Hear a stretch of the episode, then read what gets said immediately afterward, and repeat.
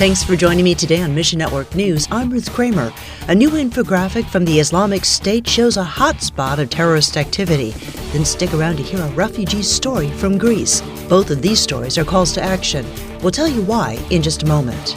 First, the Islamic State released an infographic this week highlighting activity around the world. Africa rose to the top with the deadliest and most frequent attacks. When ISIS took over parts of Iraq and Syria, jihad led to Christian persecution, and it's no different in Africa. Todd Nettleton with the Voice of the Martyrs USA says We've just released the new Global Prayer Guide for 2023. And this year there are four new countries. They all are on the continent of Africa in three of those countries, it really is a direct reflection of the rise of radical Islam. In fact, you can almost draw a line across the continent of Africa where you see that radical Islamic influence reaching. And it seems like every year that line is a little farther south. In one of the new editions, the Democratic Republic of Congo, VOM supports children of two local missionaries who were killed for their faith. Persecution and rebel conflict in DRC have created the largest displaced population on the African continent and one of the largest worldwide.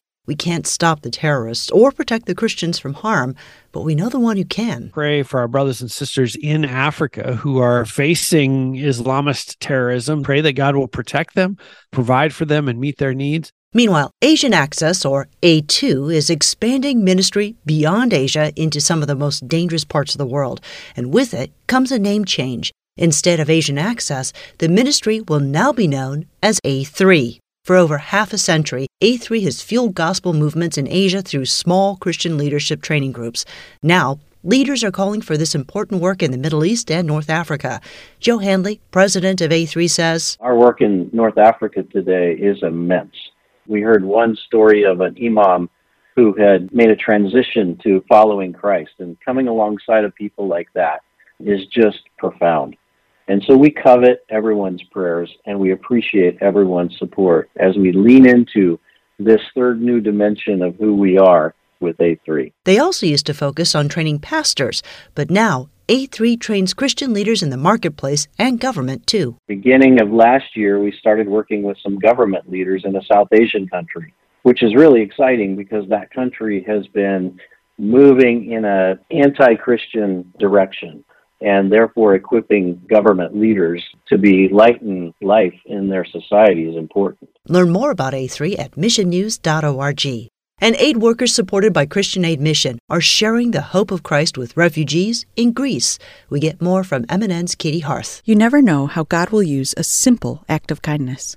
Workers often provide free legal help to refugees, along with humanitarian aid. They helped Fatima, a mother of four, replace all the documents her family lost when fleeing for their lives. Afterward, Fatima kept coming back to see the aid workers, but she gave no reason for doing so. As their friendship grew, Fatima began trusting these believers, and she started to open up. She got married at 14, and her husband physically and verbally abused her. When Fatima couldn't take it anymore, she divorced him. Then, turmoil started in her country, and she fled with her children to Greece. The ex husband followed. Fatima recently began living with her ex again for the sake of their kids. She only feels peace when she comes to visit the aid workers. Although she's a hardcore Muslim, this refugee mom was open to the Christian workers praying for her and with her.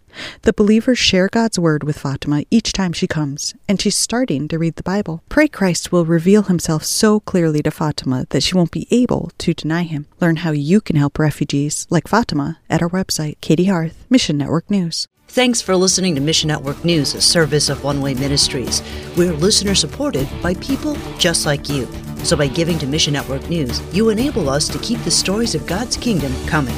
So join us here on Facebook, Twitter, or Instagram. You can also find us on Alexa, iTunes, or TWR360. And together, the Great Commission happens. Look for links at missionnews.org. That's missionnews.org. I'm Ruth Kramer.